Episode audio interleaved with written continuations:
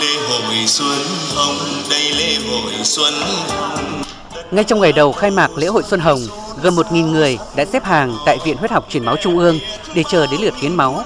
Trong số đó có ông Dương Bá Tuấn, 51 tuổi, ở xã Văn Bình, huyện Thường Tín, Hà Nội.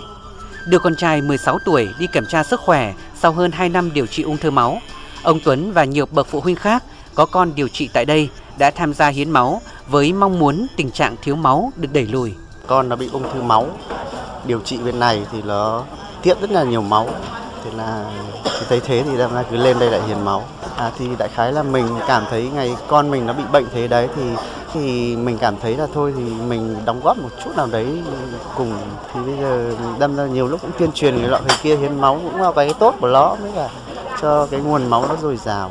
Thông điệp hiến máu đầu xuân nhân lên hạnh phúc đã được lan tỏa từ những câu chuyện cảm động như vậy.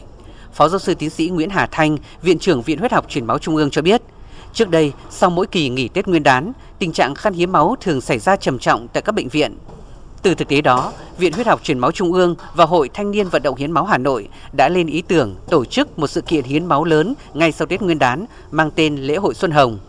Sự kiện này đã góp phần khắc phục tình trạng khan hiếm máu, đồng thời thay đổi quan niệm của các tầng lớp nhân dân về hiến máu tình nguyện, hình thành nét đẹp, thói quen hiến máu mỗi dịp đầu xuân mới. À, có rất nhiều câu chuyện cảm động như là phóng viên đã vừa trao đổi. Chúng tôi thấy rằng là đây là những cái trải nghiệm à, thực sự xúc động của người bệnh, gia đình người bệnh và những người tham gia hiến máu. À, tôi thực sự xúc động và hạnh phúc khi thấy những hàng người xếp hàng hiến máu tình nguyện ngay đầu năm mới. Vì à, đây không là chuyện hạnh phúc của người bệnh, của người nhà người bệnh mà thực sự làm sự thay đổi to lớn trong cộng đồng và mang lại cái sự hy vọng mới cho cộng đồng vào đầu xuân năm mới.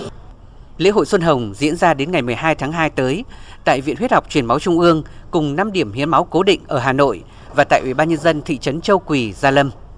Khác với hàng ngàn lễ hội đầu xuân diễn ra trong cả nước, Xuân Hồng là lễ hội duy nhất những người tham gia không mong điều gì cho bản thân mà đến đây để trao tặng những món quà của sự sống, đó là những bịch máu nghĩa tình dành cho bệnh nhân cần truyền máu.